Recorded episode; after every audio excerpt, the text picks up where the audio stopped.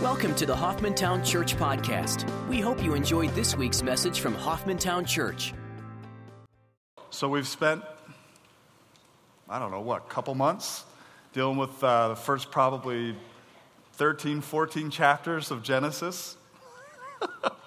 now it's time to sprint, folks. I mean, I, I had people coming to me this morning going, You're serious? You're going to cover that much? Hey, we're running. You know, you got to warm up a little bit, get the engine going and then uh, you know you start to move. And everything's warmed up and now we're going to start to go okay?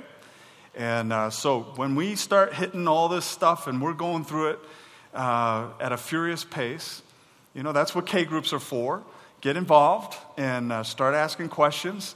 This is uh, a 30000 foot view of a lot of information and we're going to kind of run through it okay? And I, my prayer is that we're able to do it in a way that really does give everybody a picture, a reaffirmation of the story of Scripture. Jesus is the hero of the Bible. That's clear.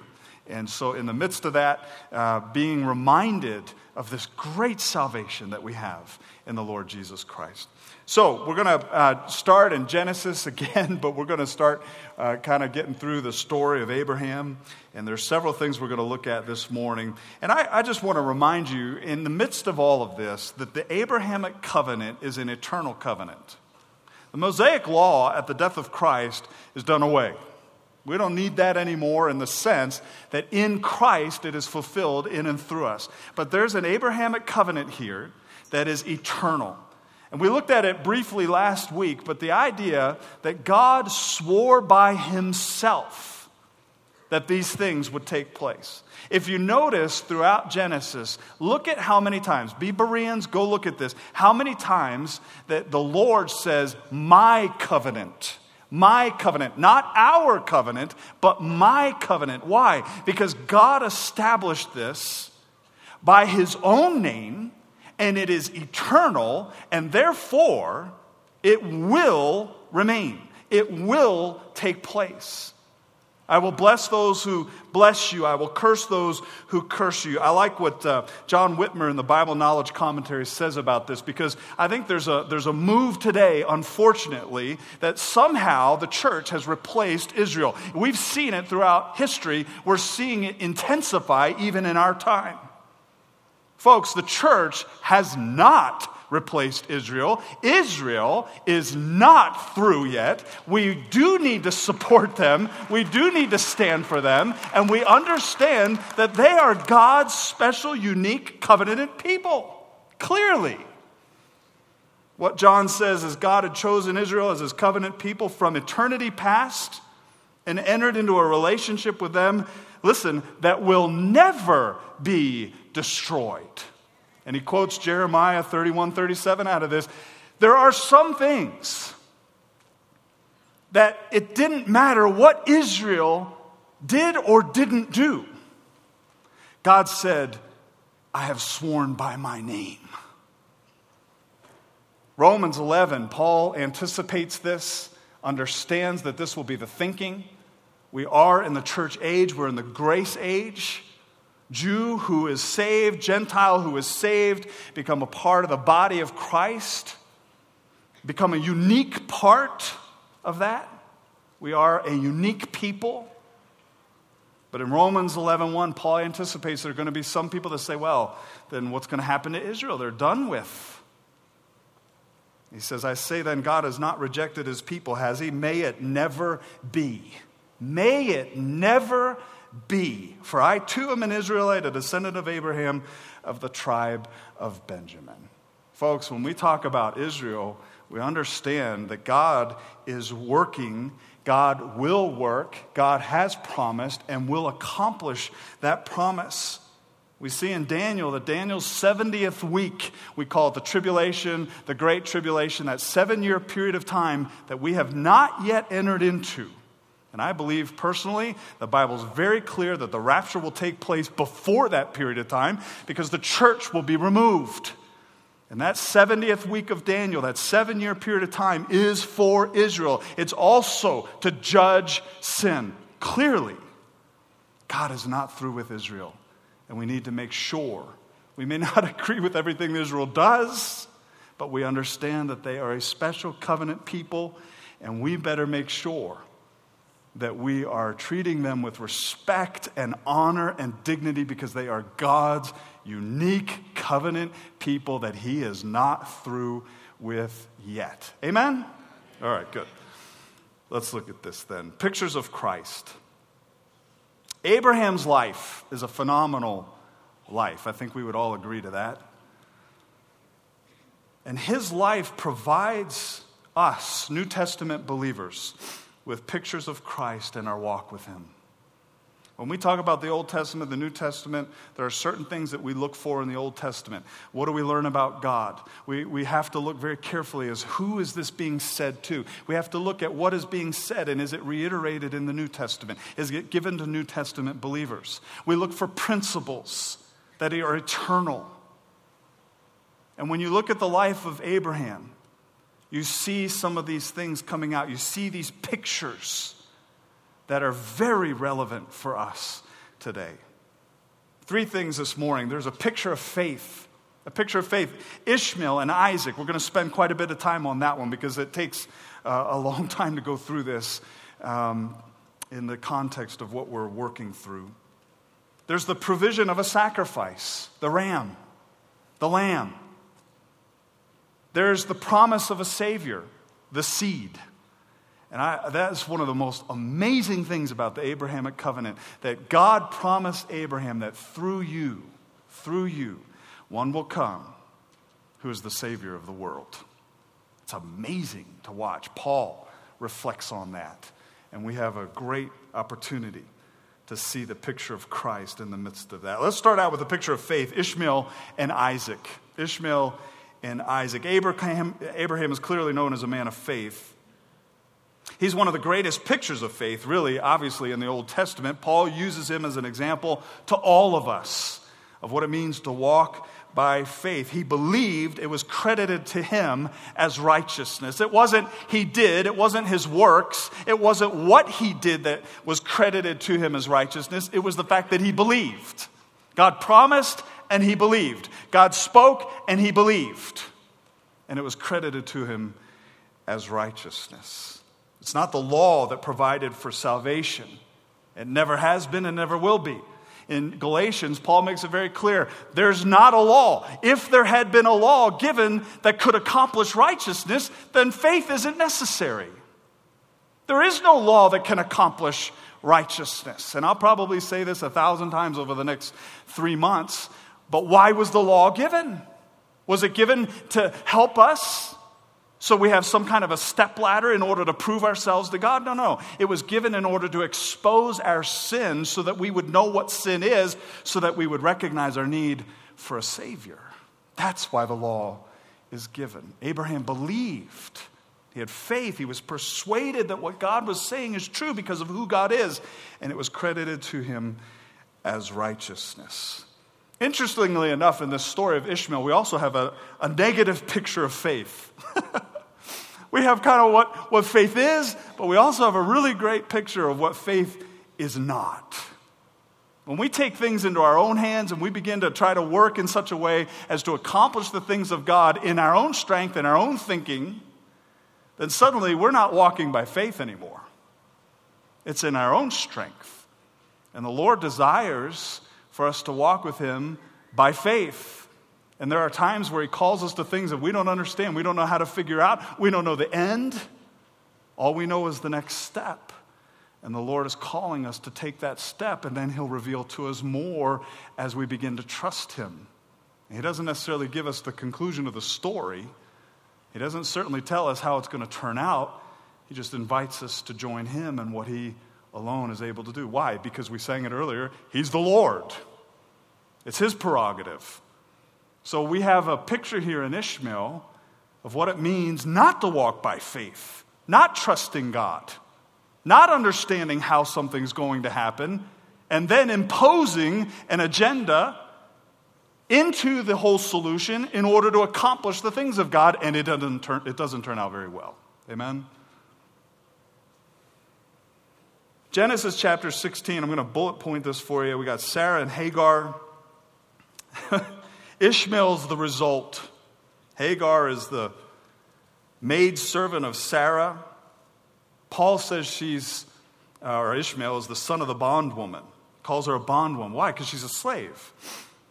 Whereas Isaac is the son of the free woman. Who's that? Sarah, right? Sarah gives Hagar, her maid, to Abraham to have a child through her in verse 2 of chapter 16. Abraham, and, and understand if you go back to Genesis, Abraham listens to Sarah. Not very wise. Not a good choice here, right? Because what had God already told them? You will have descendants. Through you, all the families of the earth are going to be blessed. He's already promised this. Abraham already knows this. And yet, what is Abraham doing? He's going along with his wife's solution to a problem that they can't figure out. And so he begins to walk according to the flesh, according to our own thinking, his own thinking.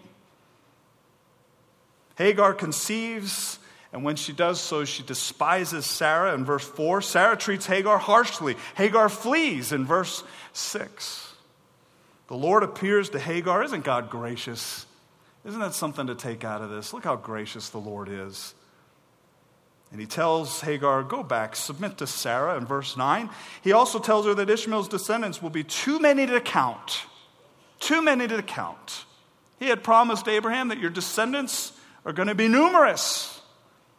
Ishmael is obviously one of them, and so the Lord reaffirms that to Hagar. And in verse 13, we have Hagar giving us one of the names of God, the God who sees, El Roi. It's a beautiful picture. She didn't think he cared. She didn't think he even knew that she existed. She's all by herself. She thought she's going to die. And the Lord comes to her and she declares, The Lord sees. You know, that's a beautiful picture for each and every one of us. No matter what you're going through, no matter what circumstance you're in, no matter what it is that you've been through, or going through, or just came out of and about to go into something else, the Lord sees. He knows. He cares. He's compassionate because it's his character. In Genesis 17, we're promised a son of his own flesh. Abram is promised a son of his own flesh from Sarah in verse 19. Abram is named Abraham. That's not how the Jewish people pronounce it, but that's how I pronounce it, okay? I mean, come on. Avraham. I don't even know how to do it, you know, but amen. Right? You know, the corrections. Father of many nations, okay? Sarah is named Sarah, which means princess. Why? Because she's told the kings are going to come from you. Kings are going to come from you. Beautiful picture in verse 15. They're promised the land as well as a son along with the descendants. They're given the sign of circumcision as a sign in the flesh of God's promise, my covenant with you. And don't underestimate the sign of circumcision. They were arguing about it in the New Testament as well. Right? This is a massively important issue because it is God's way of promising them physically that what I have promised you will take place. You are my covenant people. In Genesis 18 through 19, Isaac again is promised. And I think his name is beautiful. It means laughter. Why? Because both Abraham, when uh, uh, he heard that, hey, you're going to have a child at your age, and Sarah, when she heard that you're going to have a child at her, her age, they both laughed. But the laughter there is not scornful, it is incredulous, it is with wonder. It is amazement. It is, wow, are you kidding us? We're going to have a child at our age. My dad had a, my sister at the age of 60, my stepmom. And when they called me to tell me that, I said, What in the, what, what are you, Abraham? What's going on? And they laughed. Why? Because they were incredulous. They were so excited. We're going to have another baby. Amen. it's been sweet. In Genesis chapter 20, you have Abimelech. You know, Abraham did some funny things with Sarah, didn't he? Remember, eh, they went down to Egypt. He was scared. Sarah was beautiful. Pharaoh's going to want you as his wife. Sure enough, they came back and reported to Pharaoh, Wow, beautiful woman. Pharaoh said, Hey, going to marry her. And so he had Sarah lie about it. Well, he repeated this thing later on with Abimelech. Wow, beautiful woman. Yeah, tell him, tell him you're my sister. And so then they, they end up getting married, and the Lord steps in, intervenes. You can see this fleshly pattern of Abraham to lie and try to avoid things. You can see it in Isaac. You can certainly see it in Jacob, the deceiver, right? Kind of goes through the family a little bit. Interesting kind of issue there. I think it's interesting because Abraham in 18 through 19, you have whole Sodom and Gomorrah, you have Lot rescued, you have his wife being turned to a pillar of salt. That's a fascinating story, folks. We don't have a ton of time to go through all that, but they, they have the angels come. The city is so wicked, so wicked. The angels rescue uh, Lot and his wife. tell him, don't turn back. And what happens? His wife turns back. She gets turned into a pillar of salt. Lot escapes with his two daughters. God preserves them, protects them. Abraham's role in all of that.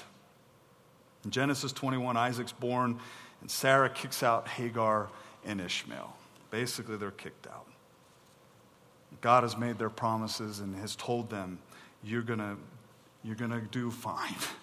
Ishmael's going to have many descendants.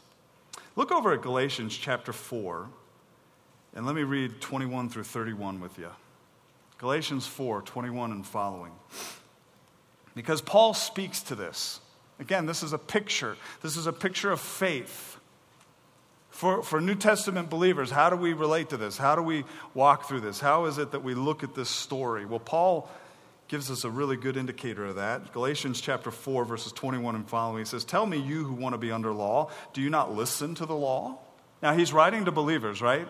And he's writing to the Galatian believers, and he has already made it very clear that you were saved. You recognized Jesus Christ. You recognized that you needed a Savior. You recognized the law was not sufficient in order to save, and therefore you needed a Savior. And you're believers now. But as believers, you're placing yourself back up under the law, which is the tutor. The very thing that was supposed to point you to Christ, which did point you to Christ, you have now placed yourself back up under. You graduated, you are out of college and you're putting yourself back up under kindergarten. What are you doing? That's the context. And Galatians is the, it's the only letter where Paul doesn't thank God for the believers. He's ticked off at them because he has spent time teaching them about the difference between law and grace, the empowering ability of the Spirit of God who lives in you in spite of the ability of the flesh or the inability of the flesh in order to accomplish the law. Why are you placing yourself back up under something you've been rescued from? And all the results that take place out of that, both positively and negatively. So in Galatians 4, he says, Tell me, he's, specifically referring to these believers who want to be under the law. And he says in verse 23 But the son by the bondwoman was born according to the flesh, and the son by the free woman through the promise. This is allegorically speaking, this is a picture for us. For these women are two covenants, one proceeding from Mount Sinai, bearing children who are to be slaves. She is Hagar. Now, this Hagar is Mount Sinai in Arabia and corresponds to the present Jerusalem, for she's in slavery with her children. But the Jerusalem above is free. She is our mother. For it is written, Rejoice, barren woman. Sarah, who does not bear, break forth and shout, you who are not in labor. For more numerous are the children of the desolate than of the one who has a husband. And you, brethren, like Isaac, are children of promise. But as at that time he who was born according to the flesh persecuted him who was born according to the Spirit, so it is now also. And then he sums it up. He says, So then, brethren, we are not children of a bondwoman, but of a free woman. This is an allegory. Hagar is an allegory with Sarah. Hagar is a bondwoman who gives birth, and it's out of the flesh, it's out of man's thinking, man's way, in order to try to achieve God's promise. Whereas Sarah is inexplicable, it's from God. You have to believe, you have to trust. You don't know how this is going to work, you're not sure what's going to happen here. And Paul says for New Testament believers, we are descendants of Abraham through the free woman. Why? Because it's not by the works of the law, it is by faith in the Lord Jesus Christ. Amen. Folks, what a picture. How often do we take the commands of God and try to work them in and of our own strength, in and of our own flesh, in order to accomplish the things that only God Himself can accomplish? When we begin to walk with the Lord, God is always going to invite us to join Him in what He alone is able to do, and all the blessings that we have as a result of that. And remember, the formula, if you want to think of it in a very simple way, the formula of a law is if you do good, I will bless you.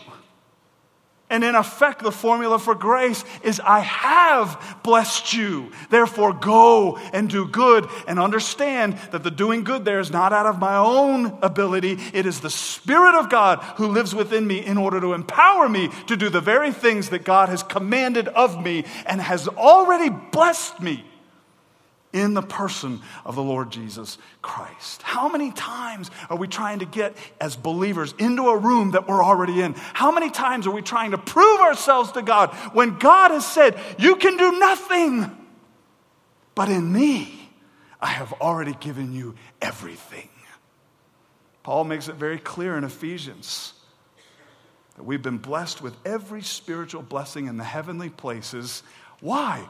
Out of our works, because we're so good, because we're sincere, because we got academic degrees, we spiritually have risen to this particular. No, but because it's in Christ, because it's by faith. By faith. Folks, we all wrestle with this. We all wrestle with this. Make disciples, put a plan together, let's go. wait a minute, wait a minute, wait a minute. Take a step back. Love one another. Oh, we got to have potlucks. That's the way to do it. Baptists, man, great Swedish meatballs. Come on. That's what we do, isn't it? We put plans together. We want to reach the younger generation. So ex- here we go. Here we go.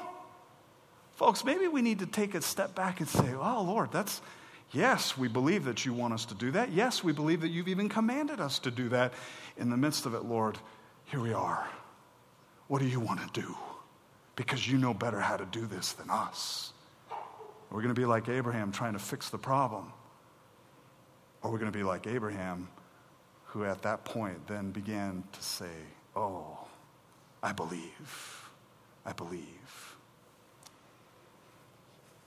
Well, there's a provision of a sacrifice. Oh, this story is so great. I could spend weeks on this one. Abraham has Isaac. And oh, Isaac's so dear to him. I relate to that because I love my son Jonathan. Oh, we have a great time. And uh, just precious, precious young man. And I can't imagine going through this. The Lord tells him that he wants him to sacrifice Isaac. And if you look at Genesis chapter 22, verses 7 and following, as they're going to the mount as they're going for the sacrifice. Isaac obviously doesn't understand this picture yet. I can't imagine the heart of the father of Abraham in the midst of this. But Isaac spoke to Abraham, his father, and said, My father. And he said, Here I am, my son. And he said, Behold, the fire and the wood, but where is the lamb for the burnt offering? That's a pretty good question, isn't it? Uh, Dad? I'm carrying this wood, but where's the lamb? You know, it's a lot of work here. Abraham said, God will provide for himself the lamb for the burnt offering, my son. So the two of them walked on together. Boy, is that a beautiful picture of faith? That's a beautiful picture of faith, folks. I don't know where we're going on this mountain. I, I know we've been told to do this, and I'm not sure exactly how this is going to work out. God will provide. God will provide. Wow, how many times do we go through that in our own lives?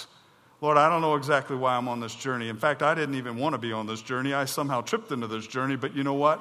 In the midst of it, Lord, you called me to it. You called us to it. You called whatever the circumstance may be, you called us into it.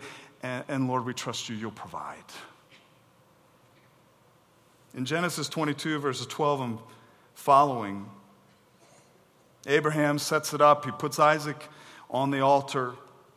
And the Lord, as Abraham's about to kill his son, his only son, which the Lord, by the way, says that several times. Did you catch that? I want you to sacrifice your only son. Your only son, Abraham. it's kind of like, ah, oh, thanks, Lord. I, I know that. Your beloved son, right?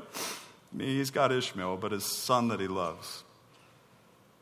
He says to him, Don't stretch out your hand against the lad and do nothing to him, for now I know that you fear God, since you have not withheld your son, your only son, from me. From God's perspective, Ishmael is his only son. Why? Because he's the son of promise.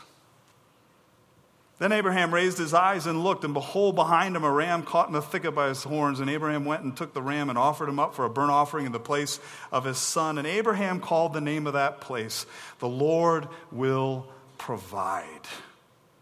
As it is said to this day, in the mount of the Lord it will be provided. Jehovah Jireh, God will provide.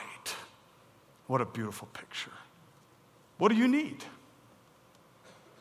What do you need? Do you trust the Lord to provide? What is it that you're lacking?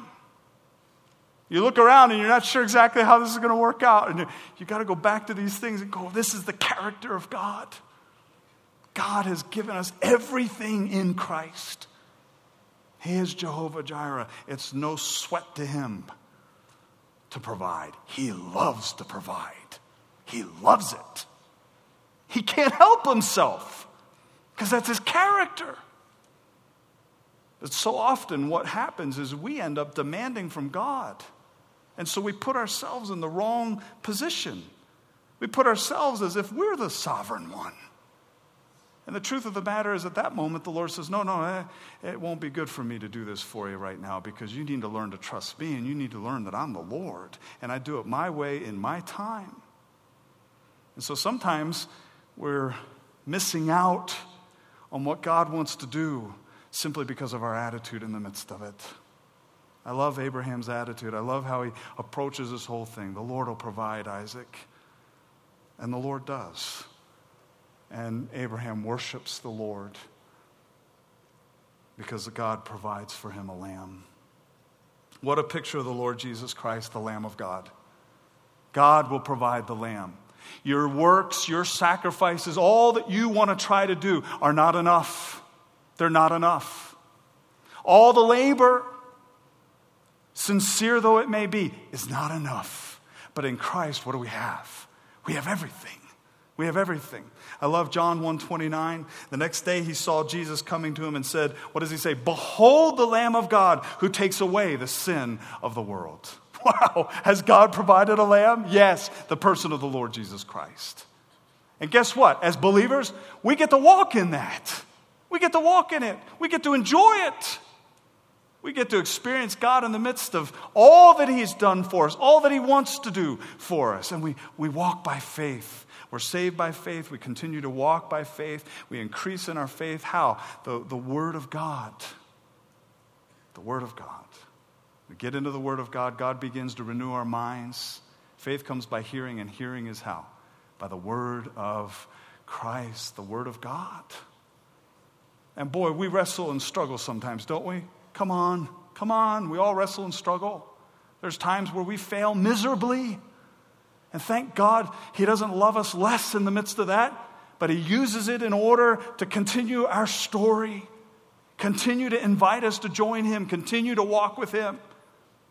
And then there's times where we succeed, not in our own strength, but we get to, to see how God is growing us and maturing us. We go, Oh, thank you, God, for your patience. And we give glory to the Lord, not ourselves. Because in the midst of it, we understand what God is doing and we understand that He deserves all credit. I think one of the greatest pictures in the Abrahamic covenant and the story of Abraham is Christ himself, the seed of Abraham. Genesis chapter 15, verses 5 through 6. There, there are numerous times where this is stated, and it's beautiful to watch.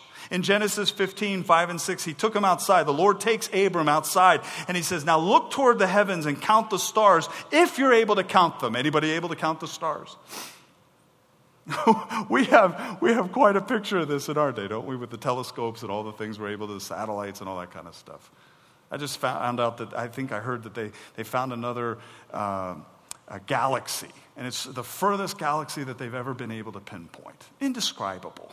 Right? God is constantly just amazing. Lord takes him outside, says, Look toward the heavens and count the stars if you're able to count them. And he said to him, So shall your descendants be. And then he believed in the Lord and he reckoned it to him as righteousness. He credited it to him as righteousness. In Genesis chapter 17, verses 5 through 7, he says, No longer shall your name be called Abram, but you your name shall be Abraham, for I will make you the father of a multitude of nations. That's what Abraham means. I have made you exceedingly fruitful, and I will make nations of you, and kings will come forth from you. And then he says this I will establish my covenant between me and you and your descendants after you throughout their generations for an everlasting covenant to be God to you and to your descendants after you.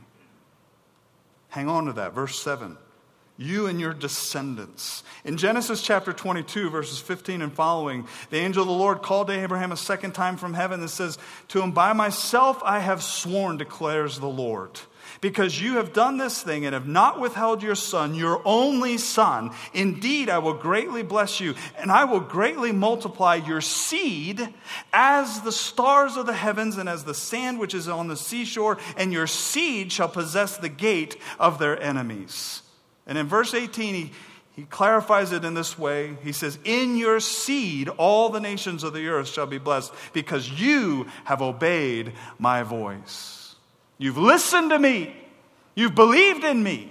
You've acted upon that belief. You didn't withhold your son, your only son, from me. And now I know that all that you have is actually mine. And therefore, beautiful Hebrews chapter 6. How do we understand this? Hebrews chapter 6, verses 13 through 14, establishes that God has made a covenant with Abraham that is eternal. For when God made the promise to Abraham in Hebrews 6, verses 13 and 14, he says, Since he could, he would, could swear by no one greater, he swore by himself, saying, I will surely bless you, and I will surely multiply you. He swore by himself. You understand covenant, right? They, they cut the animals. They were supposed to meet in the middle, and Abraham was supposed to have a part of making covenant, cutting covenant with God. But what happened to Abraham? He put him to sleep. and the Lord is the one that walked this path of death and made covenant and swore by his own name. In effect, saying, May I cease to exist if this doesn't take. We see the Abrahamic covenant. We're going to look at the Davidic covenant, the promise to David about the heir, the one sitting on the throne. They are eternal covenants. God is not through with Israel. And the Lord tells Abraham, In your seed, all the nations of the earth shall be blessed. This is something God is doing because we know God will provide the Lamb. In Galatians chapter 3, verses 6 through 9, Paul speaks to this and he says this Even so, Abraham believed God and it was reckoned to him as righteousness. Therefore, be sure that it is those who are of faith who are sons of Abraham. The scripture, foreseeing that God would justify the Gentiles by faith, preached the gospel beforehand to Abraham, saying, All the nations will be blessed in you. So then, those who are of faith are blessed with Abraham, the believer. Abraham believed. The gospel's proclaimed. There's one coming who is the Savior in whom you are to look towards. We look back because of the finished work of Christ. Abraham looked forward to that which God had promised. And in verses 15 and 16 of Galatians 3, Paul says this Brethren, I speak in terms of human relationships, even though it is only a man's covenant, yet when it has been ratified, no one sets it aside or adds conditions to it. Now, the promises were spoken to Abraham and to his seed, singular. He does not say, and to seeds as referring to many, but rather to one, and to your seed. And he sums it up this way that is who? Christ. God will provide a lamb. And Abraham believed that God would provide that lamb and that it would come through his line, through the line of Isaac, not through the line of Ishmael. And the Lord Jesus Christ is that seed. And all those who believe in the Lord Jesus Christ are spiritually descendants of Abraham, spiritually related to the believer, Abraham, the father of many nations. How do we trust the Lord? Well, I'll tell you one thing that I am praying for this year is not only do we have an affirmed understanding of the Word of God, you can spend your obviously your lifetime, many lifetimes, studying the Word of God and constantly be learning and growing in what the Word of God has to say. Because the Word of God is living and active. Praise the Lord. It's profound. But one of the pictures in this is just of believing God. God's been at work. God's been at work all along. And we're a part of that work. We're a part of that picture as believers. And what is God doing in and through us? How is God carrying this story on through us? How are we trusting the Lord? You may think it's an insignificant thing. You may think it's just something in the midst of your life that nobody else notices. But I want you to understand something. When God is at work in your life, it is never insignificant, ever because God is growing you and deepening you.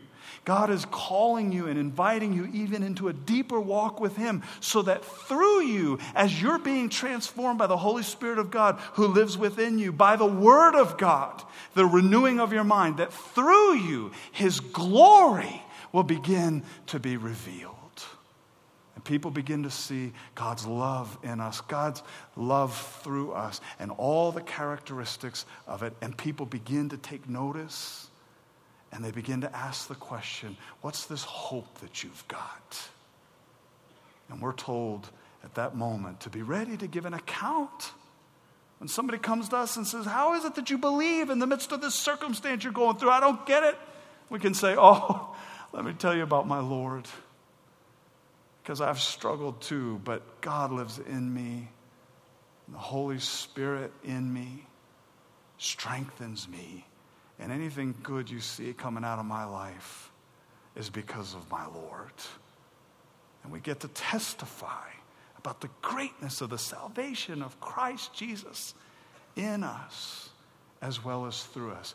We get to participate with Him in the ministry of reconciliation to those around us who don't have hope who aren't secure in their future, who aren't able to look forward by faith, recognizing that what God has said is an established fact. And as a result, it changes everything. Folks, how are we trusting the Lord in order to do what God has said He will do? I think one of the difficulties for us in growing in Christ and walking with the Lord is striving. Striving. We strive. Don't we? We get frustrated about things. We get mad about stuff that in eternity really isn't going to matter.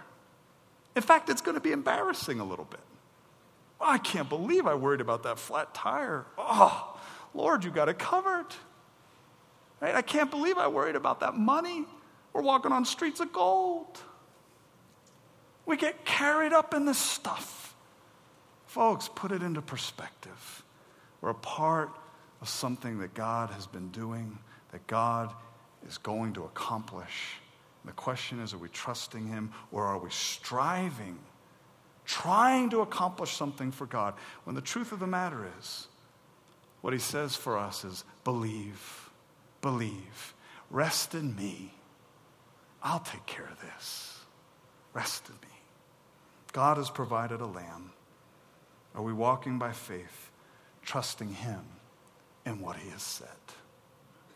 Folks, we've got a whole nation that is looking for people who love God with all their heart, with all their soul, with all their mind, who are willing to trust the Lord no matter what the circumstances may be, who are free from the things of this world and are filled with the Spirit of God walking by faith, even when to us it doesn't make sense.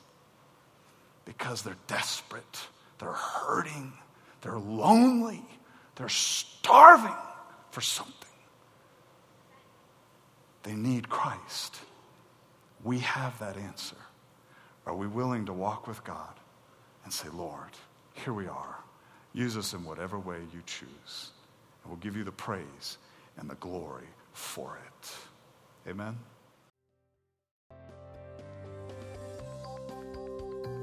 Thanks for listening to the Hoffmantown Church Podcast. We'd love to hear how God is working in your life. Everyone has a story. Please tell us yours. Visit www.hoffmantown.org and click on the Tell Us Your God Story link on the homepage to share yours with us. Thanks for listening to our podcast, and we hope you will join us next week.